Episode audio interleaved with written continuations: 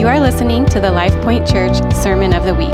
For more resources, visit us at lifepoint.cc.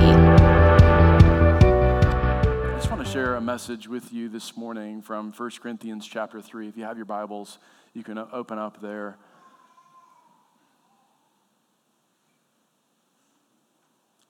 Summers are a ton of fun in Ames because we get a lot of visitors in Ames. Uh, most of the, well, a lot of the college students leave our church, which is super sad. Um, but the core remains, and the core of our church come and go with vacations and trips and hosting family and whatnot. The summer is, feels like it flies by in Ames, but there's a unique season that we're stepping into right now as we look towards the fall that I want to make sure that our, our hearts are open to what the Lord wants to do. I believe there is a, an opportunity, a divine opportunity for us to be attuned to the rhythms of our city and sense the just the hand of the Lord on the opportunities that, that fall before us uh, these coming next two months or so. There's just a opportunities that abound in, in terms of divine appointments, in terms of lifetime, lifetimes of relationships that descend upon our city come August and September. And so this message may sound like it's just for the core of our church, and it is. This is a rallying call for the core of our church. But if you're visiting with us, I pray that you're blessed, that the Lord challenges you for your life uh, to count, for your life to matter in the light of eternity. But this is, in a sense, a, a family message this morning from 1 Corinthians chapter 3. Uh, for us to sense the timing of the Lord in where He's positioned us, right here in Ames, Iowa, in, cent- in central Iowa. The Lord has placed us here with a purpose. And um, the title of this message is The House That Jesus Builds. Because the Lord is building something. And there's coming a day when the stuff that's of real value will be revealed in the light of eternity. And that which is, which is of little value will be burned up. And I want it to be said of this small church in Ames, Iowa, that we built with the Lord, that we joined with what the Lord was doing, rather than doing our own thing. And then in the light of eternity, it's all burnt up and it counts for nothing. But rather that we would be a people that are so attuned to what Jesus is doing, that we join with him for his glory, and, and what, we, what, we, what we do on this earth actually stands in the light of eternity. It's the house that Jesus builds. Me and my wife uh, bought a house um, about eight years ago, and it was a house that was built, uh, designed, and built by an architect. He was a retired architect. He designed the house and then he built it himself. In fact, he left us pictures of himself down in the foundation, laying the cinder block foundation himself. White hair, because he was retired, he was uh, just building his house he built it all himself. And recently we were doing an update to the kitchen, and a few years, this is five years ago, we were doing an update to the kitchen, and we were going to paint all the cupboards. And so as you start getting to the innards of the house, you see truly what it's, what it's made of, you know. And uh, we were getting to the cupboards, we realized that so much of this kitchen was pieced together with mixed materials. It wasn't all the same, same sort of wood, it wasn't all the, the same uh, type of plywood or solid wood. It was a mixture of materials. We covered it all in paint, so it didn't matter at the end of the day. But as you begin to dig into the makings of a house, you see what it's truly made of.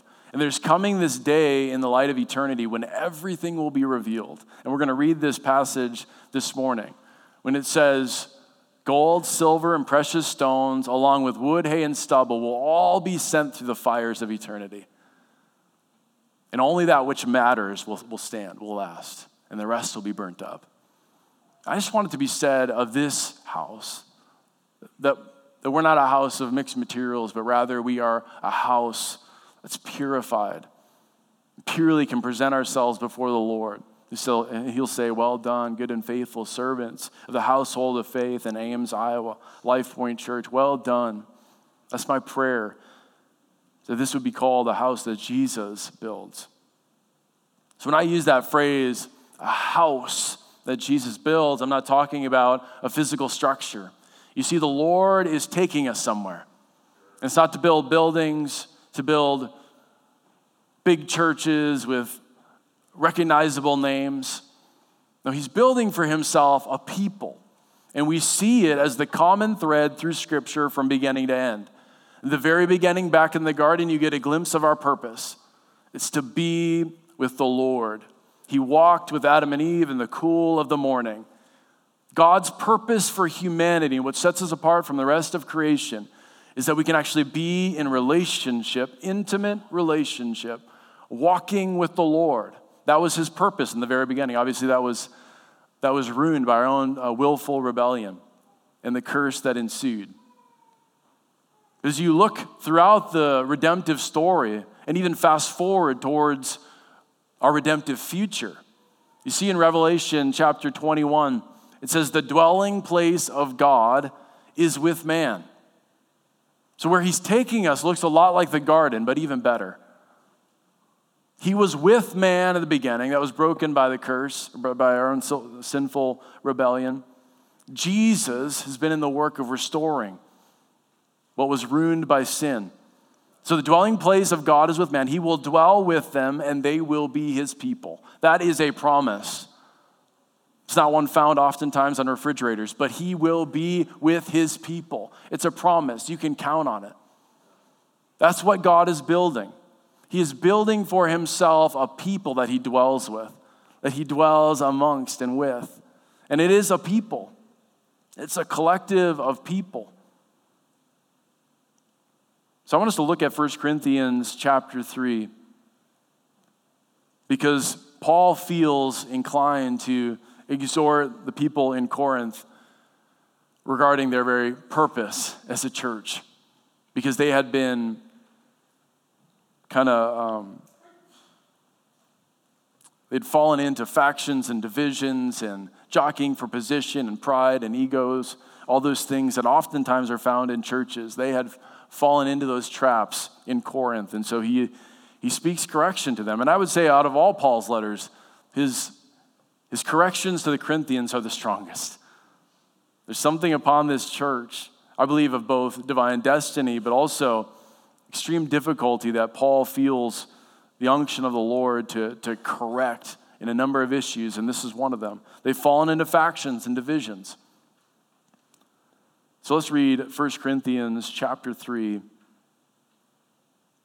He says, But I, brothers, or household of faith, brothers and sisters, could not address you as spiritual people, but as people of the flesh, as infants in Christ. I fed you with milk, not solid food, for you were not ready for it. And even now, you're not ready. See, Paul ministered in Corinth for a year and a half. So he was feeding them the milk. They encountered the Lord, you know, these mostly non Jewish people encountering Jesus for themselves, and he fed, he fed them the milk of the gospel. The first things. But he said they're still not ready for, for the meat, the solid meat. For you are still of the flesh. For while there is jealousy and strife among you, are, are you not of the flesh and behaving only in a human way? Think of the, the high calling that Paul puts upon them. You're just acting like a human again. Like, what are you doing? You're made for more than this. For when one says, I follow Paul, and another, I follow Apollos, are you not being merely human? It's like, I'm, I'm sorry, Paul. Yes, I, I am. I'm just being human again. We're called for something higher. So the Lord is building for himself a people, a house. He's fashioning us together to be a people of his presence. And those people are a spiritual people. They're not a people that are, are defined in the flesh, but rather are a spiritual people. That's number one. They're a spiritual people. He says they are of the flesh, and really in the original Greek, what he, what he said was they are dominated by the flesh. Obviously, we won't be fully released from the, the, the real battle with the flesh until we, until we go on into eternity. But we are, that, that's not what defines us, is our life in the flesh. What defines us is our life in the spirit. He says, he says in Galatians chapter 5, walk in the Spirit, and you'll not gratify the desires of the flesh. So, what, what our inheritance is, what our daily opportunity is, is to walk in the Spirit. What he had just got done saying in 1 Corinthians chapter 2 was what we receive in Christ. We receive the mind of Christ. So, being a spiritual people is being a people that are mindful of the Spirit, that are attentive to the Spirit and not dominated by the flesh. These were believers that had fallen into being dominated by their old ways, the old ways of the flesh. That's not who we are anymore. We're not called to be dominated by the flesh. We've been freed from that. We have been set free in Christ to be a spiritual people. And when, we, when I talk about being a spiritual people, please don't misunderstand me. I'm not talking about filling your life with spiritual jargon, nor am I talking about some sort of hyper spiritualization of everything. I'm talking about seeing the spiritual importance and, and uh, realities all around us. True spirituality is uber practical. True spiritual living is uh, recognizable by the people around us. That form of religious spirituality is very off putting. It distances us from any sort of real impact on the people around us. But a spiritual life is, is marked by something otherworldly that make, makes the people around you begin to scratch their heads. There, there's something about this person that I want to know more about because they're spiritual people. So if we're, if we're dominated by the flesh, be it what, what it was for the Corinthians, it was a whole slew of things. It was jealousy and division and strife and fighting, and there was lawsuits in this church. I mean, it was just a mess. There was gross sexual immorality in this church. So they were dominated by the flesh. But the, the cure for us, if we're dominated by the flesh, is to go back to the first things. It's, it's what Jesus called the church in Ephesus to in the book of Revelation. He says, Look how far you've fallen. You've fallen away from your first love. Repent and go back to those first things. Go back and do those things you did, the works you did at first. He's not talking about works that lead to salvation. He's talking about those th- first things of love response, the first works of love response when you first caught a glimpse of your Savior. Go back to those things. Allow your heart to be kindled in love again, afresh for Jesus. Then you will be a spiritual people. You will be attuned to the Lord Monday through Saturday, not just Sunday when, when Pastor Scott sings your favorite song, but it's throughout your day You'll be a spiritual people in your coming and your going. And then you can actually reckon the flesh dead.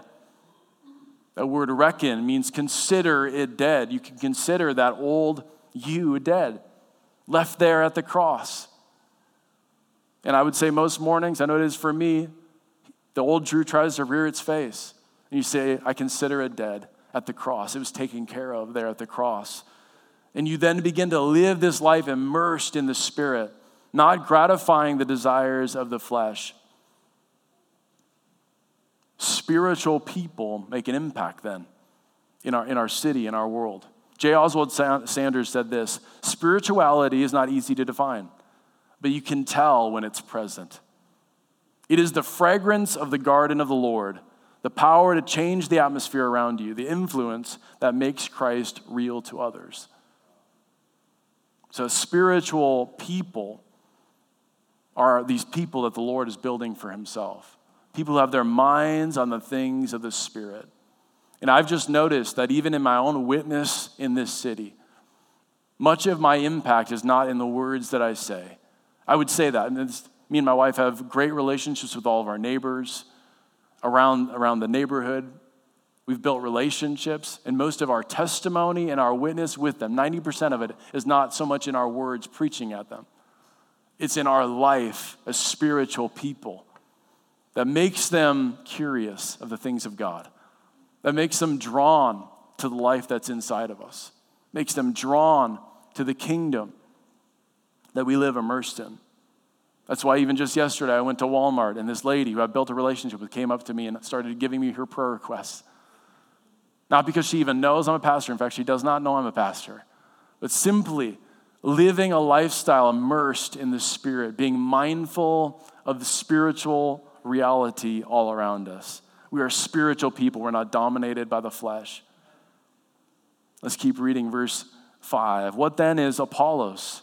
Apollos was this, I'll answer Paul's question. Paul, Apollos was this uh, well educated Jew that was very influential in the early church. And, um, and it didn't seem like Paul and Apollos ever teamed up together per se, but oftentimes they were overlapping in their ministry across the Roman Empire. And so Paul did affirm Apollos' ministry. Um, so, what then is Apollos? What is Paul? Servants through whom you believed, as the Lord assigned to each. I planted, Apollos watered, but God gave the growth.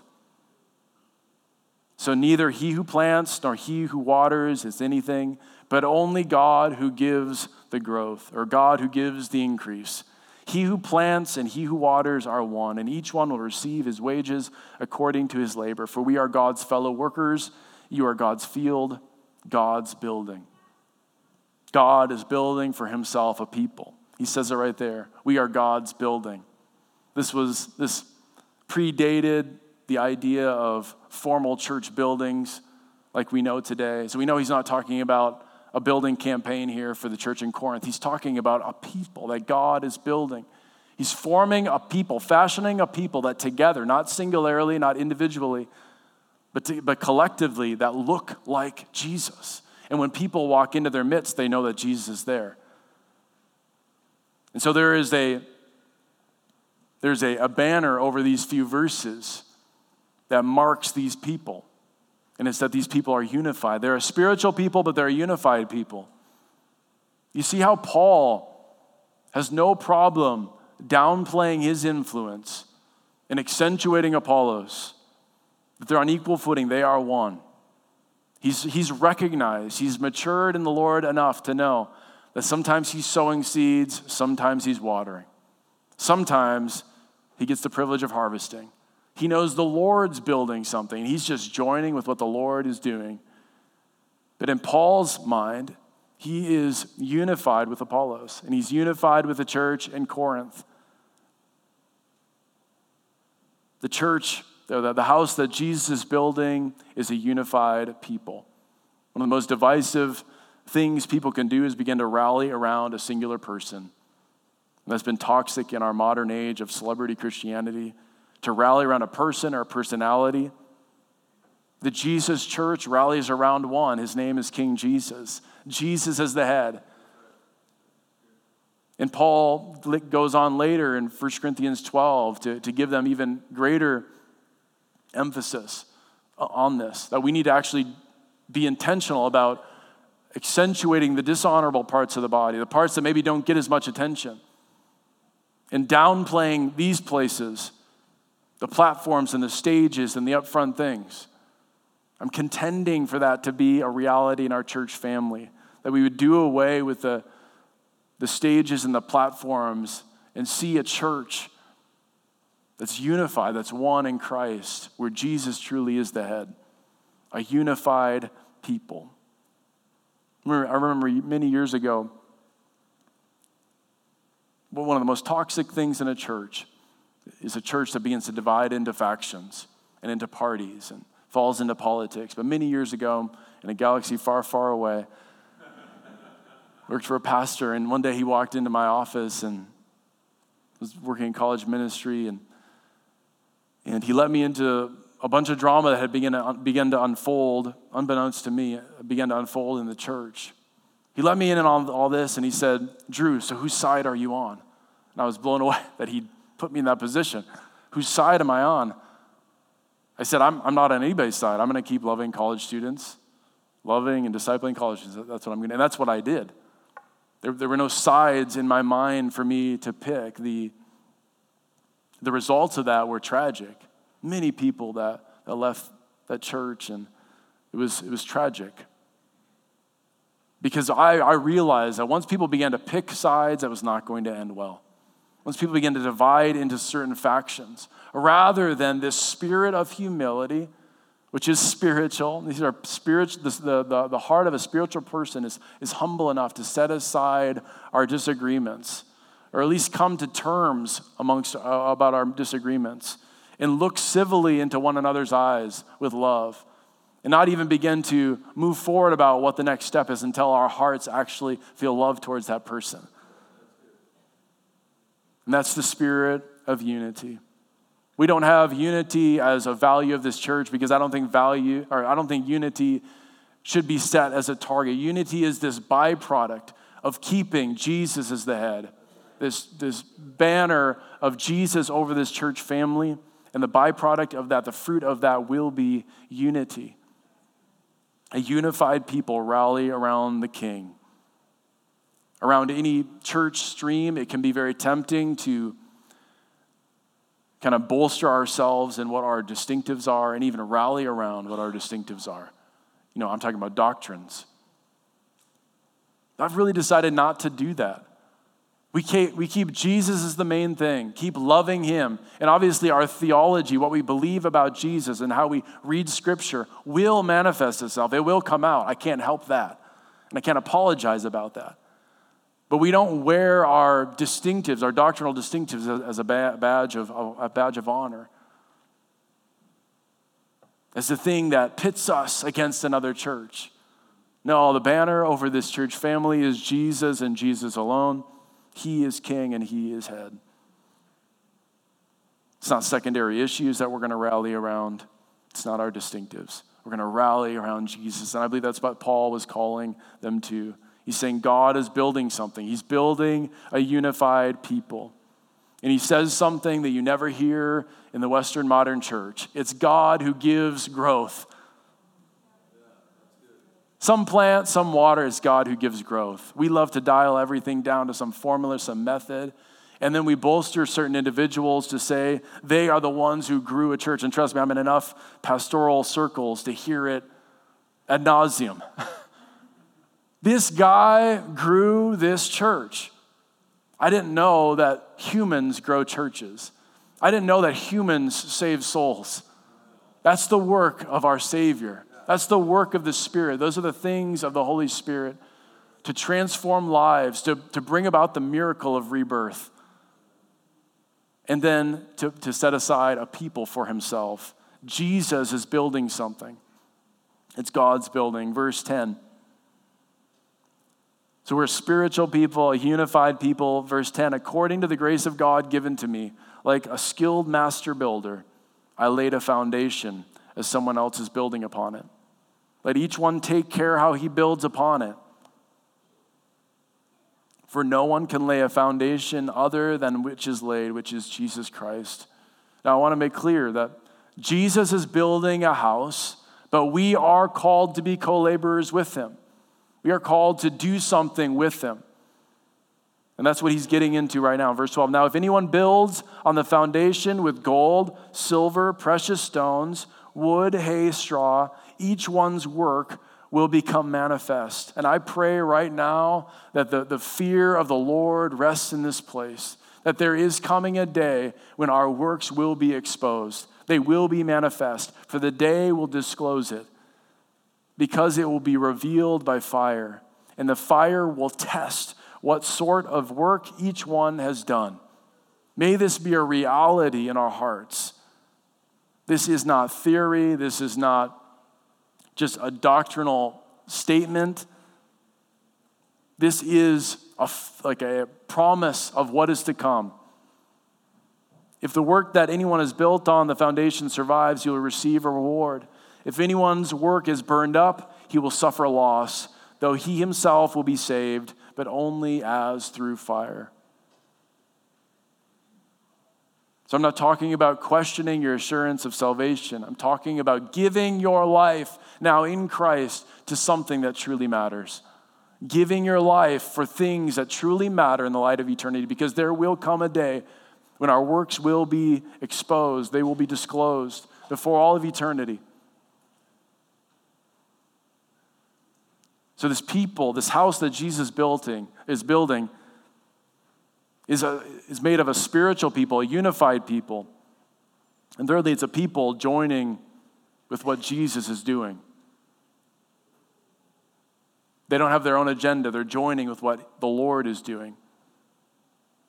They're building with precious stones, gold, and silver. Paul uses, and this is not by accident, this is not um, speculation on my part. This is where he's headed, and we'll read it in just a moment. He's using the imagery of God's temple to point us to the things that really matter in the presence of God. And you think of much of the, the details, the minutiae of, of what seems like minutiae in the Old Testament. It's pointing us towards God's grander purposes of setting aside a people of his presence. So as you're struggling through Deuteronomy or Leviticus or Numbers, the, the level of detail there is pointing us towards God's intent, his resolute, unwavering intentions amongst us to dwell with his people. And so, with that, he goes to great length to say, use in, in my presence, use gold, use silver, on the, the priestly garments, put these stones upon his vestment. I want to point you towards certain things that will last in the light of eternity. And obviously, he's not talking about physical things. He's pointing us, he's building, he's, he's so patient to write out this story in a way that slowly brings us along. Obviously, the, the veil was torn in the Holy of Holies when Jesus breathed his last breath and said, It is finished. But he's pointing us towards something. That in his presence, there will be certain things that matter and certain things that don't. The wood, hay, and the stubble, it will be burned, it'll be burned up. When we build in our own pride and our own ego, when we embrace our own agenda and try to put God's name on it, when we do our thing and then post date, ask God to bless it, those things will be burnt up.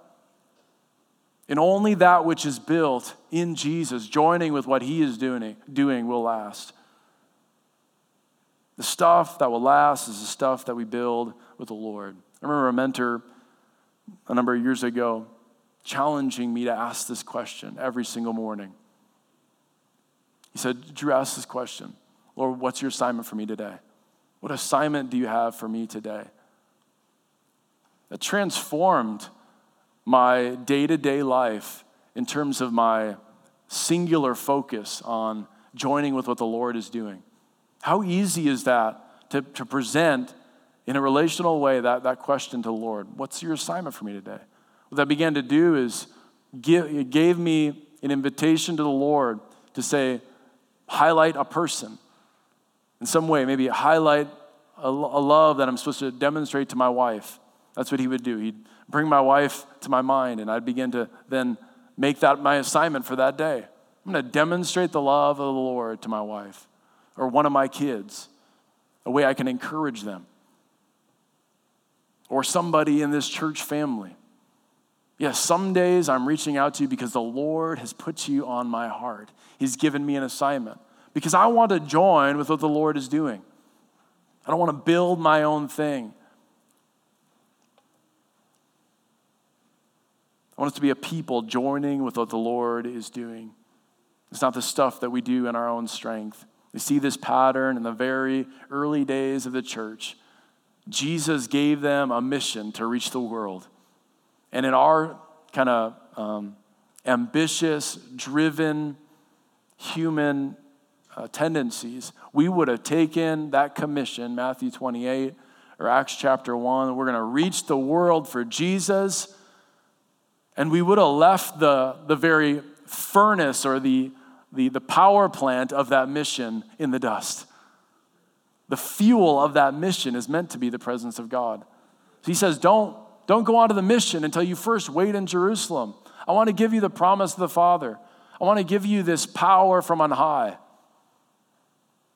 So we see that pattern as they wait in Jerusalem. They've, they've got this mission. And I'm sure Peter, you know, in his just driven self, he was just rearing to go. He wanted to get out of that upper room, that stuffy upper room with the 119 other stinky people, and get out into the streets and reach the, reach the people. Thank God he didn't. There was a grace that came upon them to wait in unity, to become of one accord, and the presence of God came. Filled them with power. That was meant to be the fuel of the church. We don't want to get ahead of God. So, are we doing our own thing? Are we joining what God is doing? The Lord gave us a mission, but He also gave us a command. And Pastor Riley last week did a phenomenal job talking about the first and greatest commandment.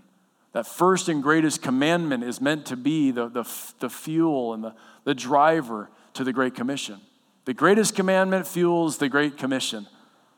So let us not abort the command because of the commission.